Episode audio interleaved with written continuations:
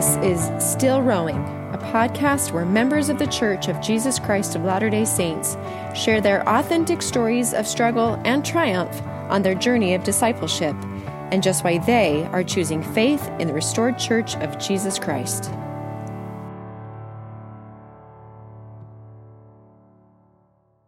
Peregrine is a Latter day Saint streamer and musician who joined the Church of Jesus Christ of Latter day Saints in 2019. Peregrine converted to the church from a deeply atheistic background. So, welcome to the Still Rowing podcast. I am your host, Tara McCausland, and welcome, Peregrine. So glad Hello. you're here. Thank you for having me. And it's good to be here. something I didn't mention in that very brief bio was that Peregrine is actually from Australia. So, we're all just going to enjoy your wonderful Australian accent through this interview. I'm glad. I'm glad. Yeah. Well, so um, that is a, that was a short bio. Is there anything else you'd like to to add about yeah. So interests, hobbies? look, I I, I stream. Um, I stream every week, except this week because I'm doing this show. So this is my quota. But I stream every week. Um, uh, just once a week, I do a show called The Peregrine Show, where I talk about doctrine and I talk about the church and I talk about current events and um, some very kind of deep topics. And I just express myself um, as I and my beliefs. I also make the odd YouTube video, although I haven't made very many. Um, I'm also a musician. I'm working on, I have released one song as of now, and I'm working on an album uh, that will be coming out later this year um, or possibly early January. Um, and I'm also uh, starting at the moment, I'm in the process of starting a uh, music label focused on the uh, on Latter Day Saint art and music. That's called uh, Mountaintop Music. So love it. those are the those are that's what I do. Yeah, I love it. That's so cool. I'm a musician as well, but I'm I'm not going to be starting a label anytime soon. no, well, you have feel free to join mine. I'll be able to get your distribution any way you like. So. Oh, thanks, Peregrine. No worries. Well, as I had mentioned again in your bio, you have only been a member of the church since 2019. And yes. you come from a deeply atheistic background. I actually was interested to know like how many millennials are considering themselves non-affiliated or um, atheists in the mm. US. And it, mm. it, was about 34% in Correct, the States. Yep. Is it mm. higher in Australia? Do you know? Um, in Australia, 50% of the population is uh, non religious slash atheistic, and 50% of the population is uh, Christian. That was in the 2014 census, I think, 2014, maybe 2016 census. We had mm. another one uh, last year, no, earlier this year, actually. And um, the results haven't come out from that one yet. So I, I can't speak to that. But 2014 was pre this whole social upheaval that we see um, in society. It was it was pre the whole um, Black Lives Matter movement. It was pre the kind of um, uh, ex- uh, the more extremist wing of the Pride movement and so on and so forth. All of that came out. Um, all of that was became popular around 2015 2016 and so in 2014 that was still an underground movement and so i think a lot of i think it's going to be much more than 50% um, of mm. the population in australia is going to be non-religious because that's 50% of the population that's not that's not delineated by age so um, mm. and, and i can i can tell you from experience um, amongst um, Zoomers like myself and uh, other uh, Gen Z, um, Gen X, millennials, all of them, um, it's very rare that you meet a Christian, and it's very rare that you meet. Uh, almost every single person that you meet who's religious is going to be an immigrant, and they're going to be Muslim or uh. Hindu or uh, Buddhist. So usually, the people you would meet on the street 80 to 90% of them are going to be atheists um, if you run in the circles that I run in. But yeah. Wow. Yeah, that's that's probably startling to some people who might be listening to this podcast. Um, mm. But I think across the world, as uh, Jared Halverson said on a previous podcast, he said that we're we are seeing the rise of the nones, of people who are choosing not to affiliate with organized religion, um, mm. and certainly a rise in atheism. Um, mm. And so you're actually my first true atheist gone LDS.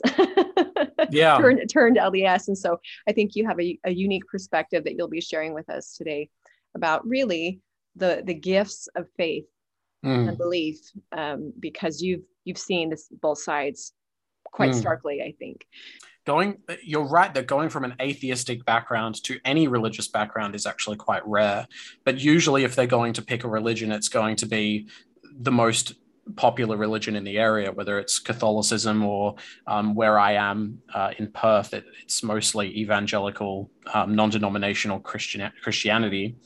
Um, but but you're right that it's very rare to see an atheist join um, a church nowadays. It, it, wasn't back in the day. I mean, C.S. Lewis did it. Um, mm. He, I think he joined the Anglican Church, but there are people I know who have gone from non-religious to LDS, um, not atheistic, because I was because I consider a- atheism and uh, just non-religiousness to be two right. separate things. Right. Um, mm-hmm. Um, atheism is a atheism is a stream of philosophical thought that, um, and I was specifically a new atheist or an anti-theist, so I was in the stream. I was in the stream of thinking of like Dawkins and Hitchens and all, and those people. Um, but anyway, the I, I have friends, um, and I've met missionaries who are converts from a non-religious background where their parents weren't religious, and so and most of the time in Australia, it goes something like pa- like parents aren't religious, grandparents aren't religious, great grandparents were Christian. So it's something like that. In Australia, it's it's very commonly the kids are raised non-religious, they don't have any Christian background of any kind. Um, but a few generations back, their family was Catholic or their family was Protestant. Or more most commonly their family was um, anglican or uh, church of england because we are an english colony. And what that means is that uh, generally the people you meet uh, on the street are going to have no conception of what religion is. I mean um, I believe that in America, even if, if you're talking to someone who's non religious, they'll at least understand the difference between a Catholic and a Protestant, or they'll understand the difference between a Latter day Saint and um, a mainstream Christian. But or maybe if a, you say Mormon and Christian. Mormon, they'll know what you mean. But right. when when you when you ask someone, because they'll at least know the statue, they'll know the, the golden mm-hmm. temples and stuff, right? Mm-hmm. But if you say if you say the word Mormon to most Australians, they won't even know. They will have never heard that word before. They'll they won't know what you mean. Um, and most of them only know what a catholic is because they went to catholic school. Mm. um, and then you you know they'll ask you questions like what's the difference between a catholic and a christian? And things like that. Or what's the difference between a catholic and a muslim? Um, because we just aren't it's just not part of our culture. Religion is uh, very much not part of our culture in australia. I would liken it more to our culture is more similar to somewhere like Canada or the UK or mm-hmm. like uh, uh, Western Europe, um, than it is America, but we're very Americanized in terms of our media. But in terms of our kind of cultural discourse and everything, it's very similar to Western Europe. So right. Well, and I served a mission in England, and so I I know of what you speak. I talk yeah. to a lot of Africans and Asians um, about mm. God and faith, uh, and and English people as well. But what I discovered was kind of a dislike for religion in general mm. uh, from the the Brits. Bless them. Yes. Yeah. The, yes. Their pubs and their football were what they loved. yes, and it's very well, absolutely right. And in Australia, it's the same way. Australia, we have a. It's actually worse in Australia. Um, well, I don't know if I don't know if the drinking's worse. I would say that our drinking culture is worse. Um, we have a culture of drinking. We have a culture of underage drinking. Um, we have a culture of drug use and um, just general. Generally, Australia has always been a country that's focused on uh, kind of social liberalism um, and doing whatever you want and not being judged for what you do and um, and so yeah well so maybe we can like. pivot a little bit here uh, and get a feel for your upbringing uh, yes as well as just what was your life and worldview like before discovering the church and becoming a latter day saint mm. so I was raised in the Baptist church. My parents were kind of non denominational Christians, um, but they found a Baptist church where they liked the minister um, and they liked the people. And so that's where we went. Um, and so all of my early understandings of Christianity came from um, came from the Baptist theology. I didn't understand any aspect of other theology until much much later. Uh, even as an atheist, I didn't really understand it. But basically, uh, I I, be- I I believed it when I was a kid. Um, I believed in Christianity completely until I was probably about 11 or 12. And a weird thing happens when you're 11 or 12 where you start to hit puberty and, and your hormones go wild. And suddenly it's like, everyone hates me. The world's against me. My parents don't know what they're doing. And it's like, just you become a teenager just overnight and everything sucks right and that's what i was like that's what i was like so i um 11 or 12 maybe 13 ish um, I, I started to really doubt Christianity. Part of this was because my mum had me read, because she's kind of new agey, she had me read uh, The Only Planet of Choice. And that has a conception of God. It's it's a it's a new agey book. It's it's I think it's the one where it's written by some angel or something. Uh, that's what they say. Um, and so it's it has this conception of God that's very much like the relationship between humans and the these kind of like divine ascended beings that is god like the relationship itself is god and i and so i had this conception of god as being very kind of deistic very much like um okay so god isn't really a person he's more like a force that and he's not really a male or a female he's just a force that operates in the world and then I started realizing, well, if God's not a person, then I don't really have to do anything to worship this person because he is just a force and I can just, you know, accept that that's the way it is. And then I was like, well, the difference between that and atheism is basically nothing. Like, so I might as well just live my life as if God doesn't exist. And that's where I took the step from deism to atheism, although I didn't know what it was called at the time. Um, and then when I was about 14 or 15, I discovered Richard Dawkins, Lawrence Krauss, Christopher Hitchens, Sam Harris, and uh, a few notable others as well. And uh, I started calling myself an atheist. And I was like, yep, yeah, it's actually okay to be an atheist. Um, I went to a Christian school, which means I felt like I was punk rock. I felt like I was fighting the power. Um, and I've always loved punk rock music and I've always loved the punk rock culture. So it's probably no coincidence that I ended up becoming one of the most hated religions in the world. But um, anyway, I uh, so I really I really disliked authority, and I saw authority as the Christian school. I saw it as my Christian upbringing. I saw it as my parents, and so I fought back against it by becoming an atheist. But once again, I wholeheartedly believed it. Um, I would I would watch five, six, seven, probably more like atheist videos a day. And i would hmm. rewatch the same ones over and over again. I literally still to this day i have two playlists or three playlists of atheistic videos. Each one is like over a thousand long. And i've watched all of the videos hundreds of times. Like i've watched wow. them so many times. And um so yeah that's that's what i was like. I was very I was into philosophy. I was into thinking about things. I've always been very um, obsessive over certain ideas. And so I just would obsessively think about the fact that God doesn't exist for hours a day. And I would argue with my teachers, I'd argue with my parents, I would argue with my, my preachers at church, um, my pastor and my youth pastor. I got never got any answers that I was satisfied with except except I had a very good friend. He was he's my best friend. He's a very very good man, very good young man, um, who was a member of the church.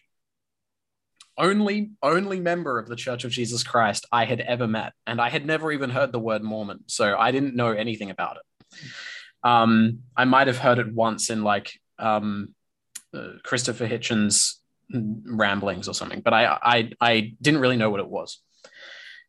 And um, it was through him that I was introduced to this theology that that I couldn't argue against. It was a theology that was far more uh, beautiful, far more accepting and loving, uh, far more sensical than any of the other Christian churches that I was railing against.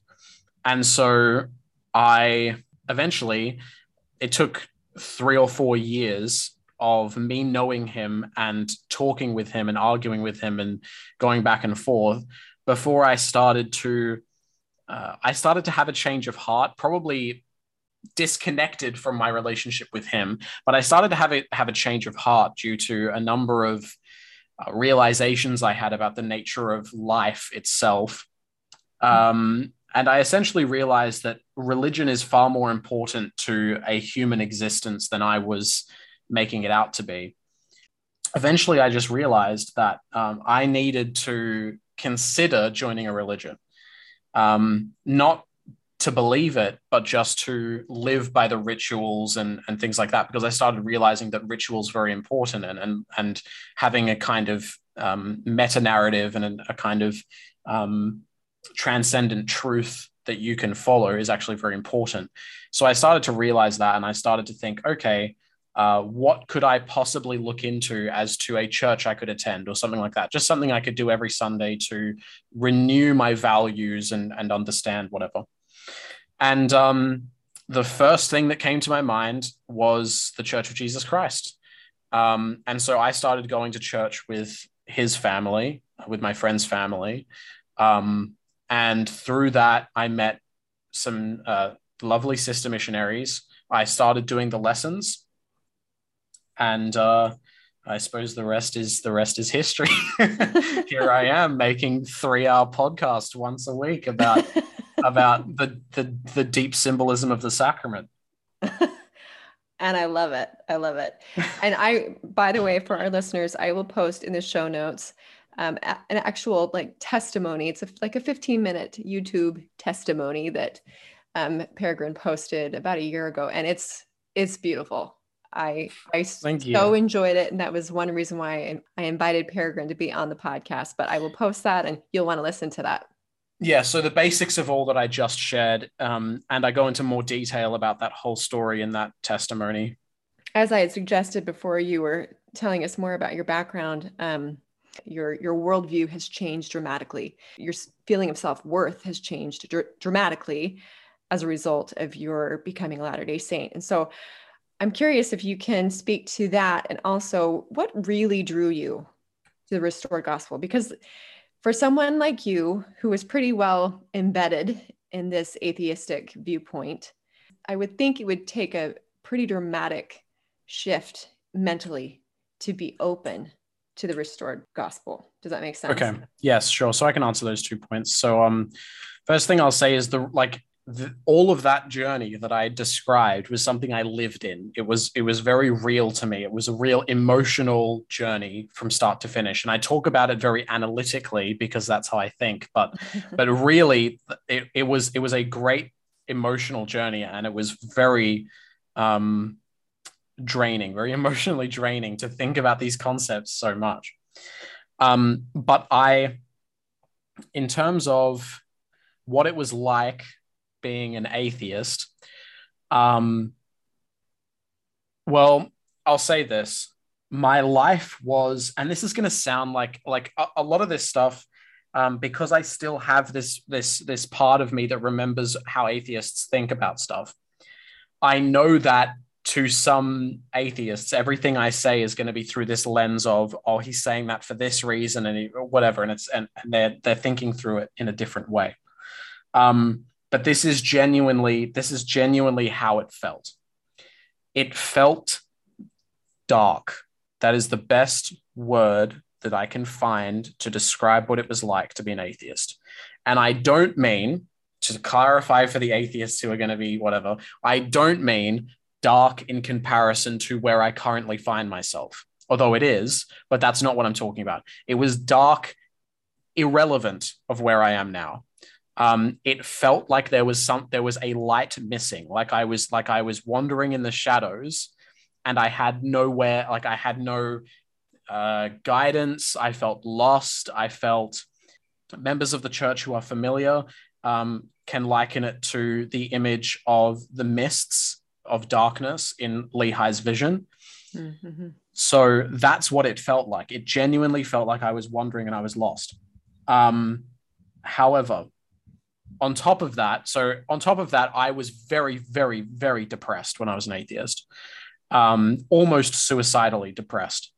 And um, the church, to a great extent, saved me from that. Um, overnight, it was a complete change. I'm not going to say that's how it works for everyone because I know some people have actual clinical problems and it's and it's a problem with their brain chemistry more than it is a problem with their belief system or how they're acting.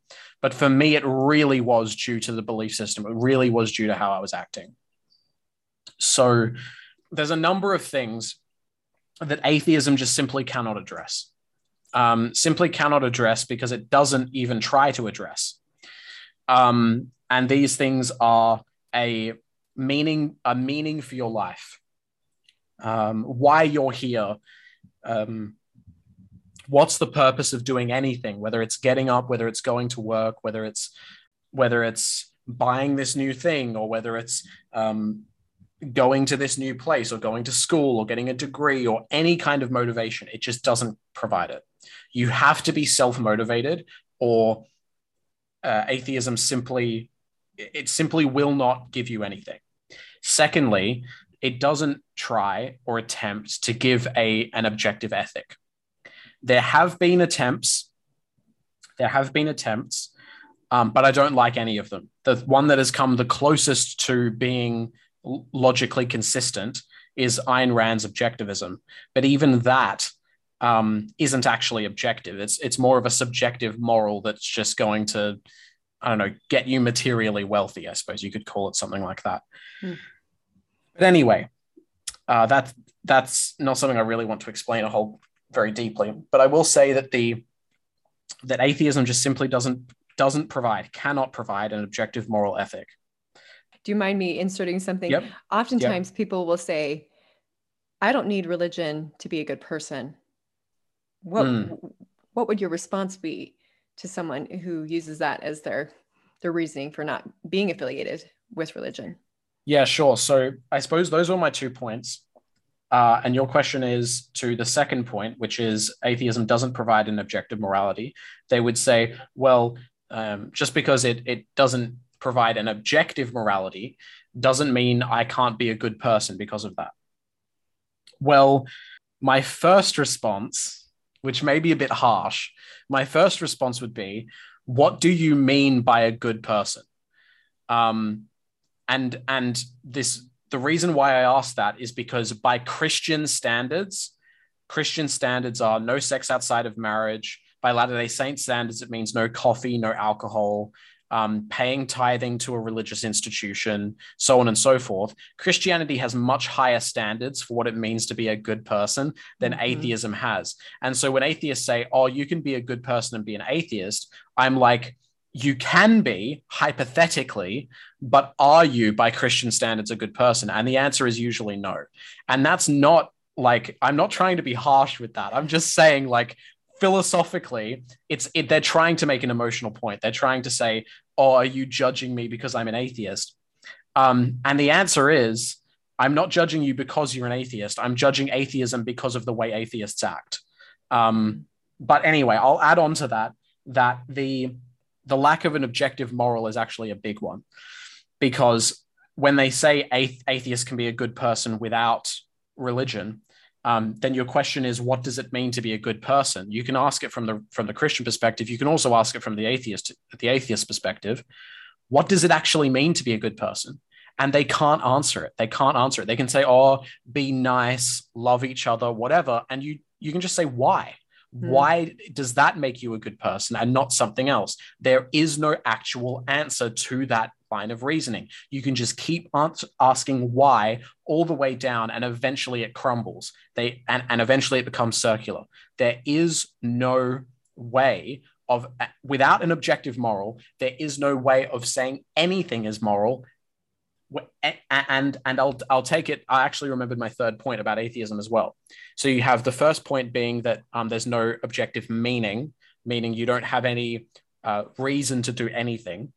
The second thing is that there's no objective morality, meaning there's no um, way of judging whether what you're doing is good or bad. And then the third thing is there's no objective truth, which means you can't tell if what you're experiencing is even there at all. Under atheism, it's technically impossible to tell uh, whether what you are experiencing in front of you is real and actually there and part of the universe, or if you are part of an elaborate experiment in some asylum somewhere where they're pumping people full of some psychoactive drugs. Hmm. There's actually no way of telling the difference. There's no way of telling that you're not a brain in a vat or a man in a padded room. It simply is impossible to tell. And that's very, very important to me. Um, because I think that I think that truth is actually transcendently important. You cannot govern your life if you do not understand what is true. You cannot act. You cannot interact with others. You cannot do anything or be anything. Practically, it is completely null and void. It is completely yeah. null and void yeah. to believe that there is no objective truth. And because atheism doesn't believe in objective truth, and because, well, and I will also clarify because I know a lot of atheists will say, I believe in objective truth. I just believe in science. I believe in what's there. Um, I believe in objective morality. I believe that there is such a thing as right and wrong. I just don't believe it comes from God. Well, I'm sorry, but I don't find it convincing because I haven't I haven't heard a single reason, a single reason why you would hold those views. You hypothetically can, but I haven't heard a single reason why. And I know for some atheists that's enough. They're okay, they're okay to just say there is objective good and bad, there is ob- objective right and wrong, there is objective truth and lie, but that I don't know how to clarify it, justify it, classify it, anything like that. Hmm. Yes. So what you're speaking to, I think, is so powerful um, because yeah if there's no clear right or wrong and no objective truth then how can how can we know how to behave and how can we know what is good and hmm. right mm. and so um, if everything's the right thing to do then nothing is the right thing to do right. You, you, it's, right. it's paralyzing and so president nelson actually said in his opening remarks from um, october 21 conference he said yep. contrary to the doubts of some there really is such a thing as right and wrong. There really yes. is absolute truth, eternal truth. One of the plagues of our day is that too few people know where to turn for truth. I can assure you that what you will hear today and tomorrow constitutes pure truth. So I just had to throw that Correct. in there because what you're speaking to is people are so confused, as you had described. Mm. It's just a feeling of being lost in darkness yes. when there is no when there's no compass, no truth to base your life upon. So I'll let you Correct. continue and answer. Yeah. so, question. um, so that that whole opening speech was a real. It was a great moment for me because it. I realized, I I was basically verified. I feel like I was verified all in a moment because I've been saying I've been saying things like pure truth. I've been saying things like following pure light and and truth for a while on my stream on the weeks leading up to conference. And so then for him to actually say it, it was like, oh, like, yeah. there we go. Yes, I got it right. um, but yeah, so to paint a picture for your listeners, if you imagine that you're guy you're guiding your life and your worldview is um, is seen through this lens, nothing meaning anything, there not being such a thing as right and wrong, and there not being such a thing as truth and lie. If you live your life like that, and if you see everything through those lens lenses, everything becomes very, very dark very quickly. Um, there's no, you have no love for your fellow beings. You have no love for yourself. Um, you have no reason to pursue your dreams or to pursue work or to pursue a family or or anything. It's it's a very very dull and dark place. And when I was when I was an atheist, I was completely taken by all of those things, taken to a very, very dark place because of them. Um, at times, extremely dark, but but at other times, brighter. Um, but what actually pulled me, began to pull me out, um, and this is to answer uh, your second question: what led me to the restored gospel, um, or led me to want to look into the restored gospel? What really pulled me out was actually and and if I'm being honest, it was it was almost entirely a single thinker. Um, it was a man by the name of Jordan Peterson. Mm. Um, now I have come to disagree with him on a few things, on a few things, but when I first discovered Jordan Peterson and started watching his lectures, I really got into other people get into his self help stuff.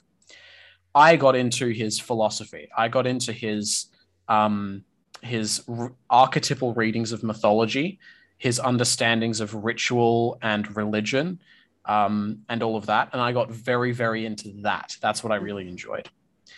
And as an atheist, it was complete. It was, it was kind of foreign to me. It was a it was a kind of understanding I had lacked for years. Um, and the last time I had felt it, I literally was a child. So it's not like I really identified with it at all.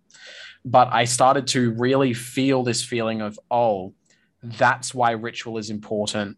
That's why a conception of God is important and a conception of a divine good. Like that's actually really good for humanity. It's actually really good for society. I mean, these things seem self evident. These things seem self evident. But when you're in an atheistic malaise, it's very, very hard to see how a God figure can be of any use. But when you start to realize that it's actually very important to guide your life and society to have a goal to aspire to, um, you actually need a divine good to aspire to, and every culture has had it. Um, every culture's gods have have been something of a thing to aspire to even in the greek pantheon and, and things like that where they had imperfect gods that that were kind of very human in their realms of what they were gods of you would become like them in order to be good at that thing right you would mm-hmm. the god of agriculture you would become like that god in order to be better at agriculture to have a divine goal like that is actually very, very important for guiding society because without it, um, you get people acting in any way they see fit, and you end up with a very chaotic social fabric. Social fabric is very, very important. Um, and I won't go in depth as to why, but I will say that I, I, that social fabric is essentially the thing that binds the whole of our society together. Um, when you walk up to someone and shake their hand, that is a part of the social fabric. When you walk up to someone and high five them, right? You hold your hand up, everyone high fives you. That's part of the social fabric. The fact that you don't litter, that is part of the social fabric. Um, these are all socially enforced rules, um, meaning that the uh, and monogamy was one of these until very, very recently. Mm-hmm. Um, monogamy was an enforced social rule until very, very recently. Not legally enforced, but socially enforced. It was enforced by uh, the the human mannerisms, the human tongue, the human voice. It was it was purely through discourse, um, and that's what the social fabric is. It's the thing that binds everyone together. Now you can have a liberal politic like a politically liberal society as long as you have a social fabric with a divine goal to aim towards that binds everyone together because then everyone will act um, much much better and and i believe that the best social fabric is the church of jesus christ of latter day saints which i came to realize because of all of this jordan peterson stuff if you have a social a, a social fabric um, like you did in the state of Deseret before it became um, colonized by the American government. Um, when in the state of Deseret, when you had this social fabric of everyone's a child of God, everyone's progressing to become like God, um, everyone's everyone's therefore a beautiful spiritual being with in, infinite potential, and that there is such a thing as right and wrong, and that that is clearly delineated in our doctrines, in our covenants, in our uh, scriptures, when you have all of that, that social fabric is like this, and everyone's working together, everyone loves each other. There's always going to be a couple outliers, but it's going to be a much more prosperous and pleasant society to be in than one where everyone's doing their own thing, going their own way. There is no social fabric. And so that's um, that all of that came like a flood of realization to me. And so then I was like, okay, so in order to maintain essentially the meaning in my life and to maintain the direction in my life, I need to have some divine figure to aim towards. And I began to believe that that divine figure was best embodied by the Christian symbol of Christ. But I didn't know, um, I didn't know which Christian church to pick at first. But it kind of, immediately made sense. I was like, I'll look into the I'll look into the Mormons. Why not? Because they have they had a theology that I thought made a lot more sense than anyone else. So then I started researching and I uh, started going to church and I started um, being taught by the sister missionaries. There were a f- few things that struck me about the church that made me want to be in this church and none of the other ones. It was God the Father and God the Son having physical bodies and being physically separate that was a must for me. That was a must because the other Christian churches, Trinitarianism to me makes absolutely zero sense. I think it makes no sense philosophically. I think it makes no sense historically, and I think the uh, the council at Nicaea, which was the council that spawned the Trinitarian doctrine, mm-hmm. um, I think it was apostate. So I believe literally no aspect of the church after the Nicene Creed. I think it was completely apostate after that point and I do not believe that God is the author of confusion, and I and I believe that His nature makes sense and that we can make sense of it. And I do not for a moment think that um, He would be a he would be a paradoxical being. I don't believe for a moment. And Trinitarianism requires him to be a paradoxical being. So um, that was a must for me. God the Father and God the Son being separate was a must. Um, being united in will was also a must because um, that's what it means to have a divine figure to aim towards is that they are united with truth. Um, so if god the father is united with truth therefore god the son must also be united with truth and so they must both be united in will towards a common goal.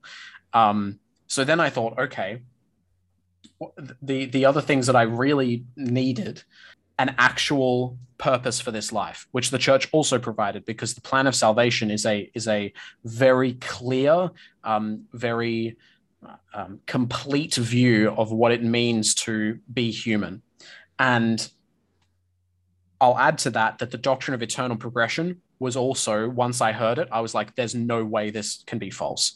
The doctrine of eternal progression must be true.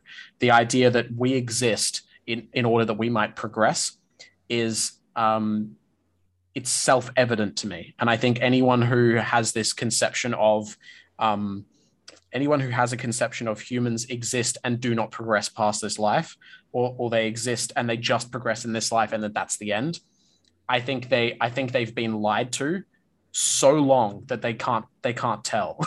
mm. I really believe that the, that the doctrine of eternal progression is so so true. So anyway, that's just a few of the things. I won't go on too long, but those are a few of the things that it was just like I needed. Once I heard them, I went, "This actually justifies everything that I have believed up until this point. It makes so much more sense." So much more sense than what I had been believing. And when I add it to my conception of morality and my conception of truth, it brings everything into alignment. And so that's what the church was for me. Um, and that's why when I heard it and when I realized it, I just went like epiphany, Holy Ghost just went, this is true. Everything came into alignment. I went, I, this, this is, this is right. Mm. And this is kind of a, a, a side question, but I'm curious, what role did the Book of Mormon play through that process as you were learning these truths and, and gaining a testimony of them? I feel like I'm going a little bit meat before milk, but I'll try and I'll try and constrain myself. I get I get very excited. You can tell. I love it. I love it. But I'll try I'll try to constrain myself to do uh, more more milk. But the way I would have said it at the time is that I believe that mythological texts come about over thousands of years through evolution of oral storytelling. So that's the first part. Second part is the Book of Mormon is a mythological text. Explain that for our listeners because they're not going to understand what you mean. Okay, so mythological means um, so okay. A, mythical, a mythological text is a text that is archetypal. An archetypal text is a text that um, has been passed down from generation to generation, um, orally, usually orally, um, and every time it's been told, it's changed very slightly the better ideas for human survival and for human betterment have survived. The worse ideas have been forgotten. So, over time, over thousands and thousands of quote unquote generations of a story being told, eventually it contains such fundamental human truths that it becomes its own kind of story. An example of a, of of this would be the story of Genesis. Genesis is a very, very, very old story. And to a lot of archetypal thinkers, it's the pinnacle of what an archetypal story can be. It's um, it's mythological, it's strange, it's abstract, it's kind of it's kind of weird. It, it doesn't make a whole lot of sense, um, but in a kind of some some kind of a strange way, it makes every bit of sense. So it's kind of this it's this text that appeals to our very humanity just just by reading it, and and it's so deep because of that. Now, how that text came about, uh, I, I of course now believe that that all archetypal texts are contain some kind of light of Christ, and that's why they get selected the way that they do. But if we're talking about from an atheistic perspective, an archetypal text or a mythological text um, is that it's it's a text that evolves over thousands of years um, through a civilization's oral storytelling, or sometimes it's written storytelling. Um, and that over time, the less important stuff gets dropped and the more important stuff gets kept. That's an, that's a myth. That's a myth. That's a mythological mm. text, and that's what all myths are. And they're usually religious, but not always. Now, I read the Book of Mormon, and it read to me like a mythological text. The stories were important. They told important moral truths, um, the less important stuff is mostly dropped. Not all dropped, but mostly dropped. Um, to me, it was an indication of it being an ancient text. It was it, it, it read like an ancient text. It came off the page like an ancient text. I have a friend who has studied all religions. He's actually not a member of the church, but he's studied all religions in their native language. Um, he he knows like Arabic and he knows um, he knows Hebrew and he knows all, all, these different texts and he studied all of these texts in that in his in the native language. And he said the Book of Mormon to him reads as much like an ancient text as the Talmud or or the Hadith or any of these other texts that come from these other world religions. That's what I would have said at the time. Is that the Book of Mormon reads like an ancient text. Um, it it is mythological, and yet it it sprang up in the 19th century. That doesn't make any sense, right? Because if you're an atheist and you believe that stories are supposed to evolve over thousands of years, creating a text which reads like an ancient text and is mythological, um, that springs up out of nowhere, either you found an ancient text, like a real ancient text, and you translated it, or you're a genius the likes of which no man has ever been in the history of the world. So I decided that the first one was more likely than the latter one. So I tried to look into uh, what atheistic explanations people have of Joseph Smith bringing forth the Book of Mormon. And I had never heard a explanation, uh, and I still haven't, that, and I've, I've debated a few people in my own life and online, but I've never heard an explanation that actually justifies any of the Book of Mormon, any of it, through an atheistic lens. And they usually, they always have to rely on such an insane theory that you might as well just believe Joseph Smith's story because it's it makes so much more sense. Um, and so and, and it has more evidence for it as well. Joseph Smith's story has more evidence for it than any of the atheistic explanations. Now that's the milk. That's the milk. That's what I thought at the time. That was the milk. that was the milk. In terms of meat, what I would say is that when I read the Book of Mormon, it was aligned with truth and it was an example of that of that kind of deity that you were supposed to try and become. It was an example of that in a world that I was living in where uh, the only way you got that was through thousands of years. And so I believed that therefore the only place it could have come from is from that light directly. Mm-hmm. And so that's why I believed that the Book of Mormon was revelated, that it came directly from God. So anyway, that's the that's the tying together with a big bow of the Book of Mormon. But I will quickly add, yes. I felt the same way about the New Testament.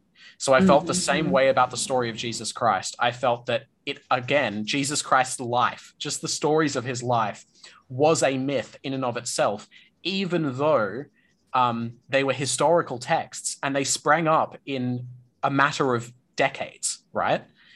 and yet somehow they the stories were so profound and they were so mythological that um, it converted all these people. The apostles went and died for, for the truth of these stories. And I was like, you don't get stories like that happening like that. They, ha- they take thousands of years. And yet here is a story that has sprung up in a matter of decades. Therefore, it must be true, and the divine origin of it must be true as well. And so I that's that was where I got my testimony of Jesus Christ and the early church from as well. Hmm. Now, I might venture that most of my listeners are not uh, even 1% as philosophical as you are. So I think some of this may be over their head. but well, I'm I, trying to explain it in a way that they yes. will understand, but I, yes. I'm doing my best. no, you're, you're, you're doing great, but this is, this is a very unique perspective. And one thing that I do appreciate is that we're coming to this from a very logical standpoint. And I think that oftentimes people will say, that there's no logic in faith or there's no logic in belief in God. And and your experience and your testimony is just the opposite. That through mm. intellectualism, you actually came to know truth for yourself.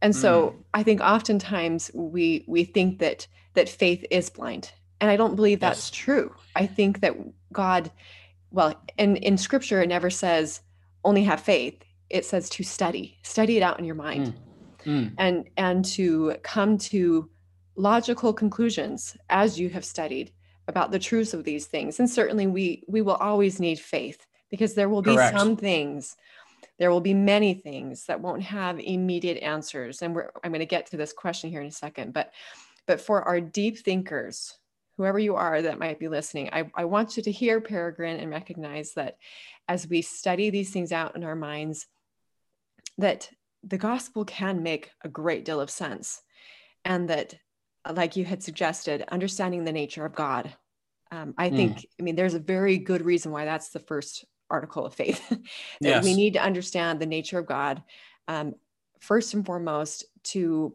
believe anything else after the fact and so understanding the nature of god and, and having a, a deep understanding of the plan of salvation answers so many of the questions that trouble us. And so I like that you you brought both of those things up.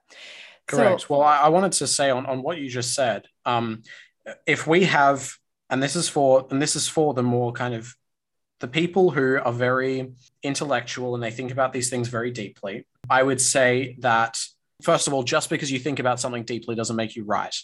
Um, because a lot of people think about things very, very deeply and they're very wrong.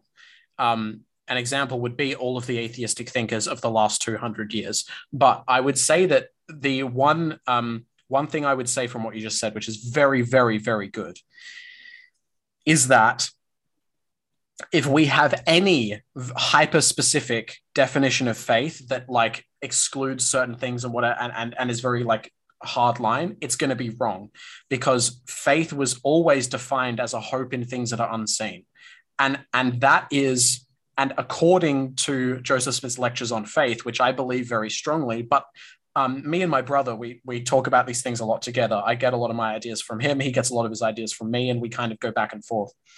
Um, but and he's not a member of the church, but he said something about how faith is actually required to do anything. It's it's re- it's a required like, um, and then I would use the example of if you're going to go to university you are accepting, on the words of your parents and perhaps some people in society, that this degree that you're, first of all, you don't know if you're going to get the degree. Second of all, you don't know if all that work is going to be worth it or all that money is going to be worth it. You don't know if that degree is going to get you a job. You don't know. And you're doing it all on faith. You're going to get your degree on faith. And there is and then you can go down a little bit further. Faith is an idea that scales all the way up and all the way down. You can go all the way up to the biggest, grandest things and all the way down to the smallest things.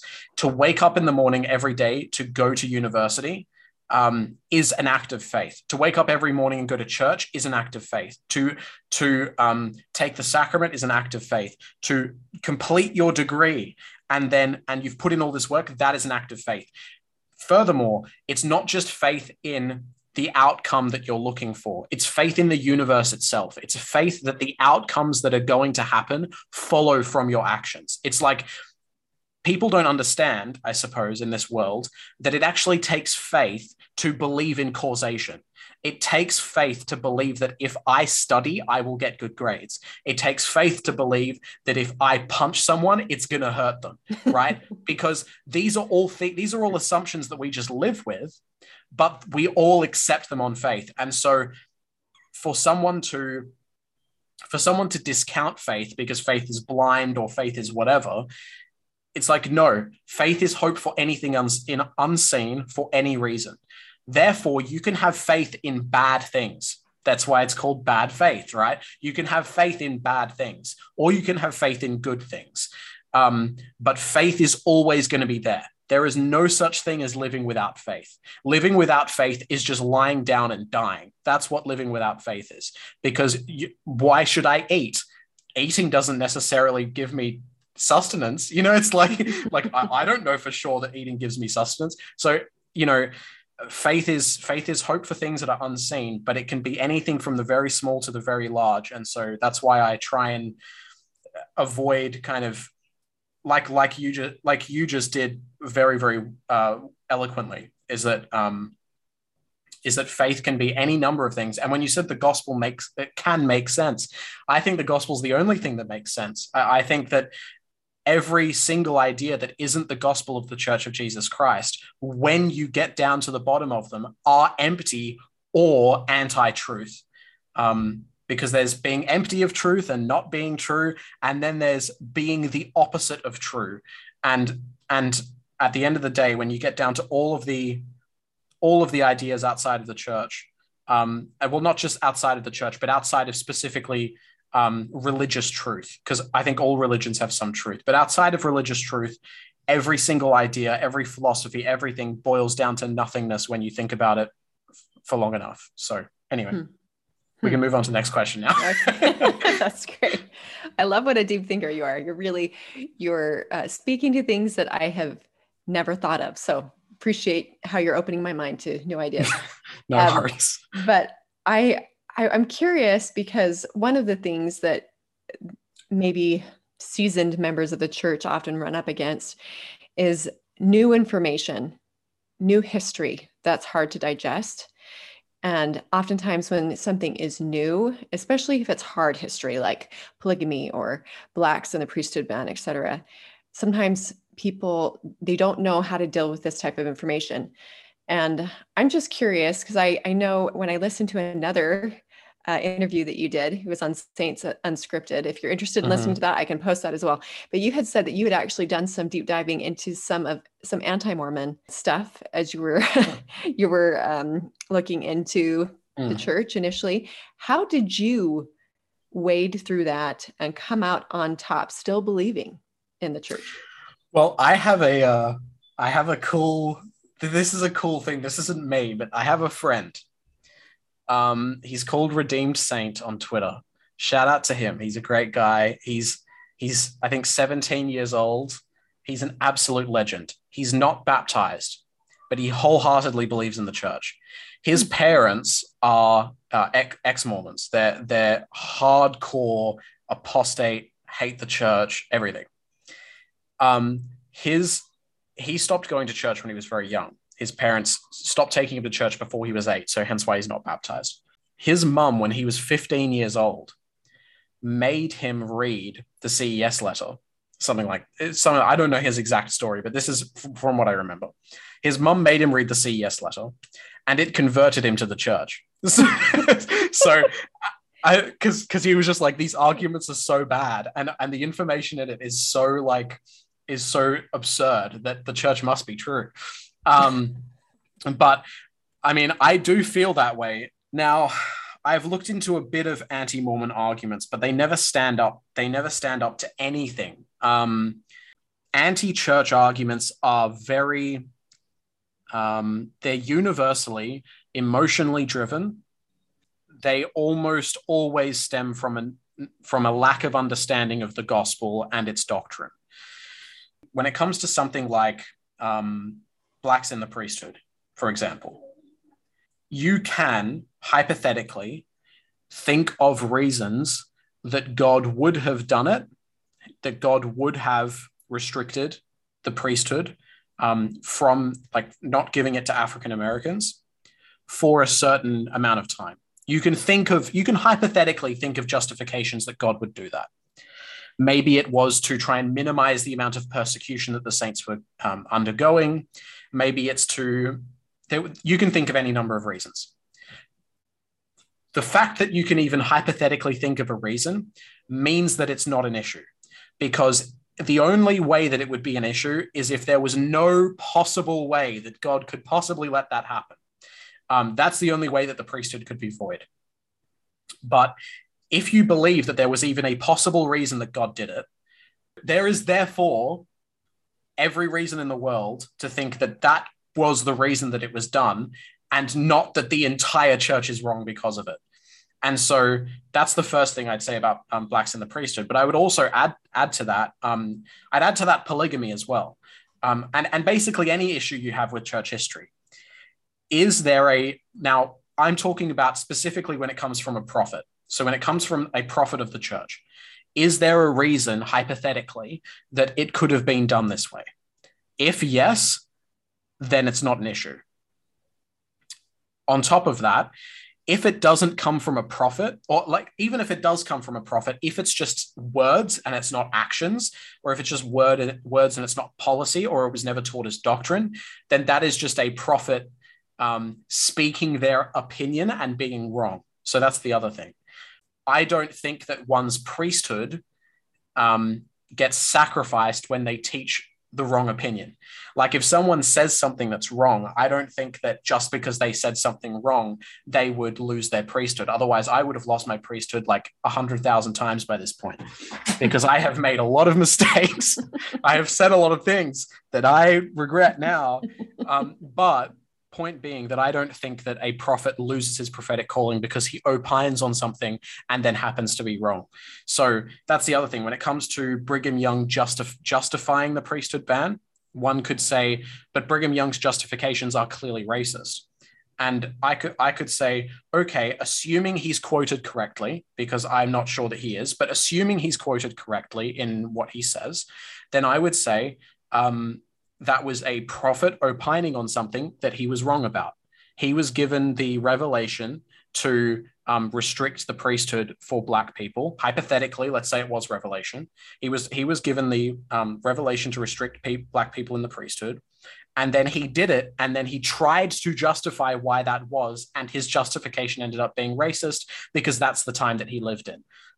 Even if all of those things are true, that doesn't that doesn't discount the truth of the church. It doesn't discount the truth of the priesthood. It doesn't discount the prophetic calling of all the prophets. And I would ask why we can't be more like the Catholics in this, because the Catholics, they have been through way more, way more than any of you guys have. I'm sorry, but like Catholics somehow find a way to still believe in the church and still believe in Christ despite all of that.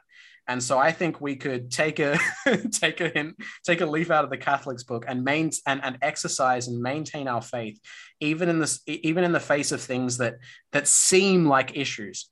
Um, because I would, of course, I would argue that most of them aren't issues, but when it comes to questions, there is always a faithful answer for the question. There is always a faithful answer for the question. People say you know put it on the shelf and then you know x members will say oh well my shelf just broke. And it's like that's because you're not doing putting in the effort to actually study out each of the things on the shelf and figure it out. If you just leave it on the shelf and then just put everything on the shelf and don't think about it and don't exercise any amount of faith in learning about it then of course the shelf's going to break right? Mm-hmm. but but if you put something on the shelf and then go away, ponder on it, pray about it, actually pray about it, study your scriptures daily, so on and so forth, an answer is going to come. For me, I was really, I was struggling with polygamy. Not, and this this is the sort of thing that's going to get me cancelled. But I was struggling with it not because, um, not because of it existing, but because it was taken away I was like, well, if polygamy was preached as doctrine for so long and it was such a, you know, it was seen as such a holy way of living, why was it suddenly taken away from the church? That was, uh, and I was really struggling with this. Hmm. And I'm not going to tell you what answer I came to, but because that's something that you have to study out in your own mind, um, and the Spirit can testify of it to you yourself, whatever the answer may be. But what I will say is that reading Doctrines and Covenants, which is what I've, ju- I've just finished Doctrines and Covenants, um, reading Doctrines and Covenants really helped me understand the role that polygamy played in the church. And reading Saints has also helped me understand the role that polygamy played in the church. So um, that was, and look, it was on my shelf for months and months, and uh, and I didn't have an answer for it, but I do now. Hmm. You did your due diligence. That's right, and, and, and you figured um, it out. Correct, and so that's what I would say when it comes to any issue in the church. Exercising faith is always extremely important. Um, saying I don't know now, but I will. Um, I don't know now, but I'll go find out. Um, that's that's what I would recommend. Um, and when it comes to specifically hard issues that really shake your faith, I would encourage you to remember the foundations that your faith are built upon. Because I don't suppose that anyone who is listening to this podcast who's a member of the church, uh, I, I don't suppose that any of their faith is built on the foundation of Joseph Smith never had multiple wives. I don't suppose for a moment that they joined the church only because they thought Joseph Smith didn't have any multiple wives. I would guarantee to you that it is built upon a faith of Christ, on uh, the witnesses of the Holy Ghost, on of a testimony of the Book of Mormon, um, of any of those things. And I'll tell you right now that even if, and I, I know for a fact that most of the things that um, that ex members and um, and anti um, church people that most of the things that they will say uh, are wrong. Almost almost all of them are either hundred percent false, or they are twisted in order to um, push a certain narrative or, or or make money, or they've come from someone who's trying to profit off of um, people leaving the church. Um, and I won't say any names because I'm trying to avoid contention, but we all know who they are. I'm with you. I think that as we approach our questions with faith and believing that there are answers and and sticking with it.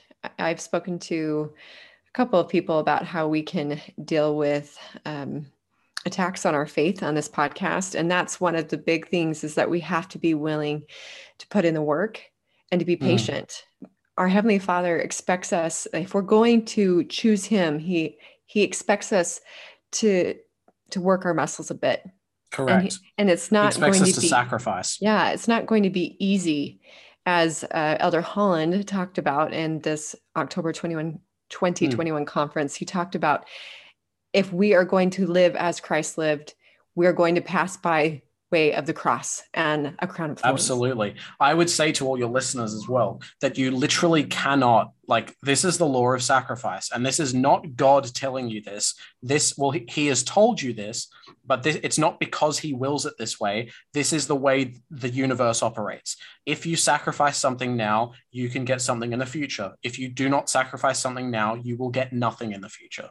That is a mm-hmm. universal law. And so it happens at baptism. It happens at with all of your covenants. It happens when you work and make money. It happens when you put in study hours in order to get a degree. Um, and so, way sacrifice is way more important than you may even realize because God Himself sacrificed in order to be what He is today. Christ sacrificed to get us to be like both of them. And so, sacrifice is very important. And so, keep that in mind. Yeah.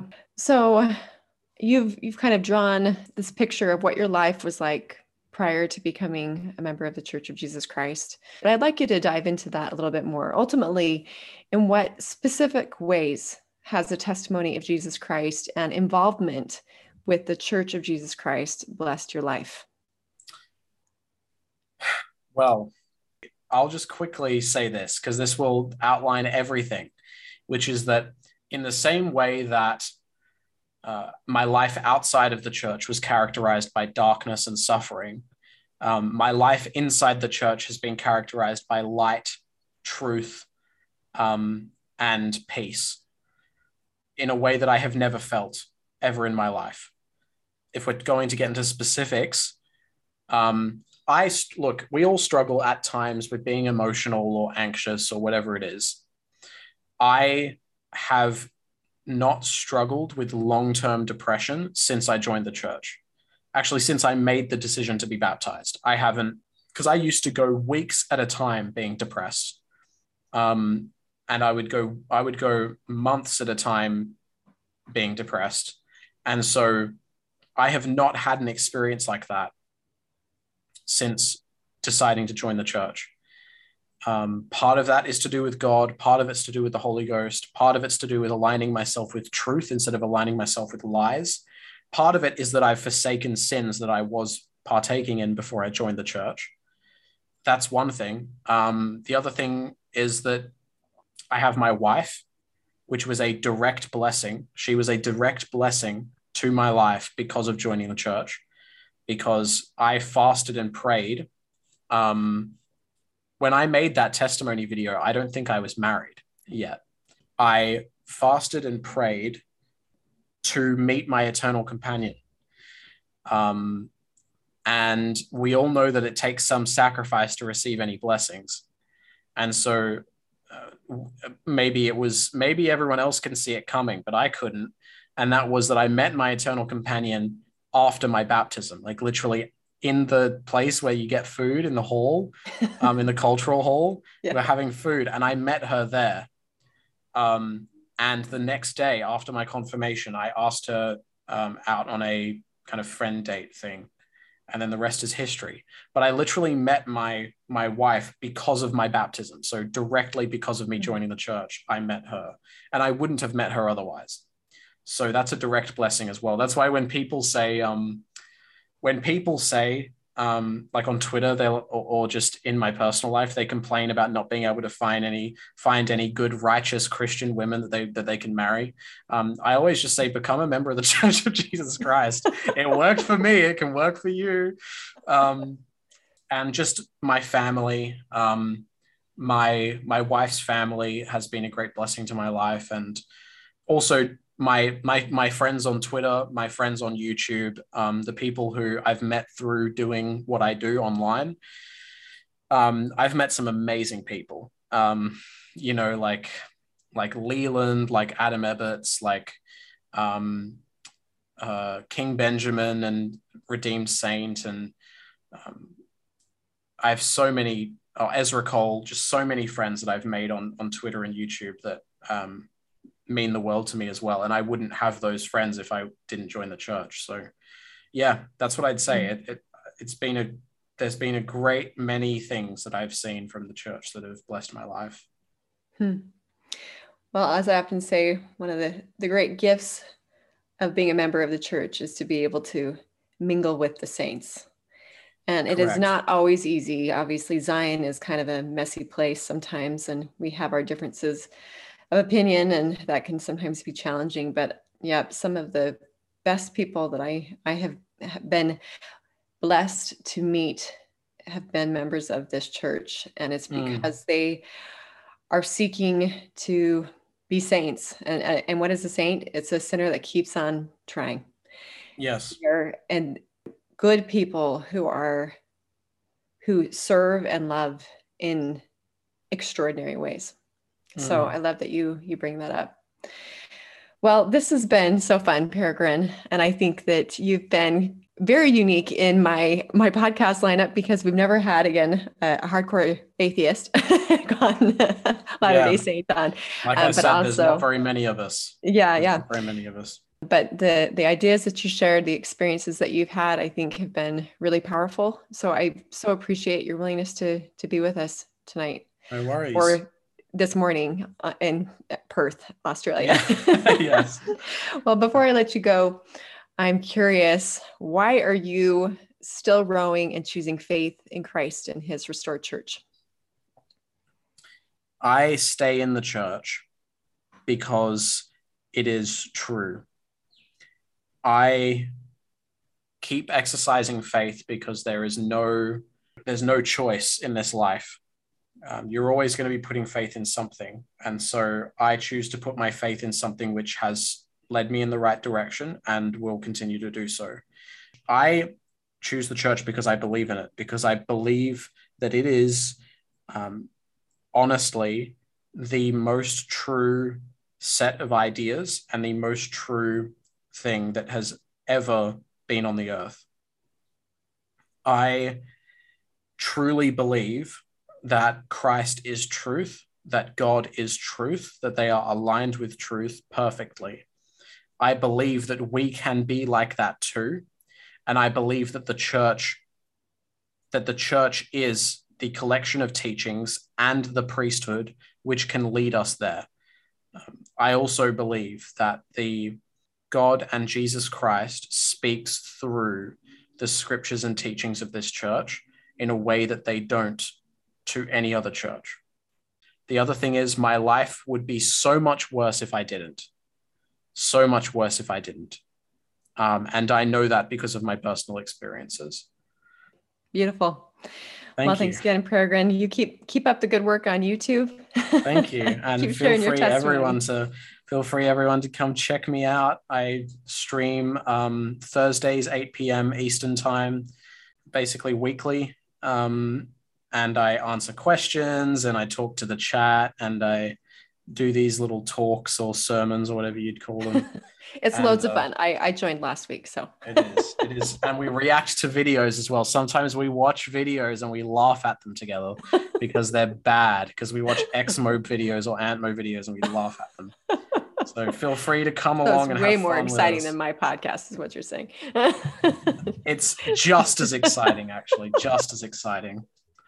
Well, thanks again, Peregrine. No worries.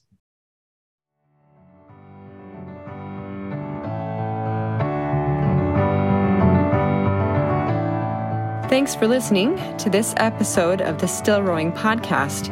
If you would like a little daily motivation to keep rowing, you can find me on Instagram at Church of Jesus Christ underscore SR underscore podcast and on Facebook at Church of Jesus Christ SR podcast. Also, if you've been enjoying this podcast, if you would go to iTunes and leave us a rating and review. That would help us spread the word about still rowing. Thanks again for listening.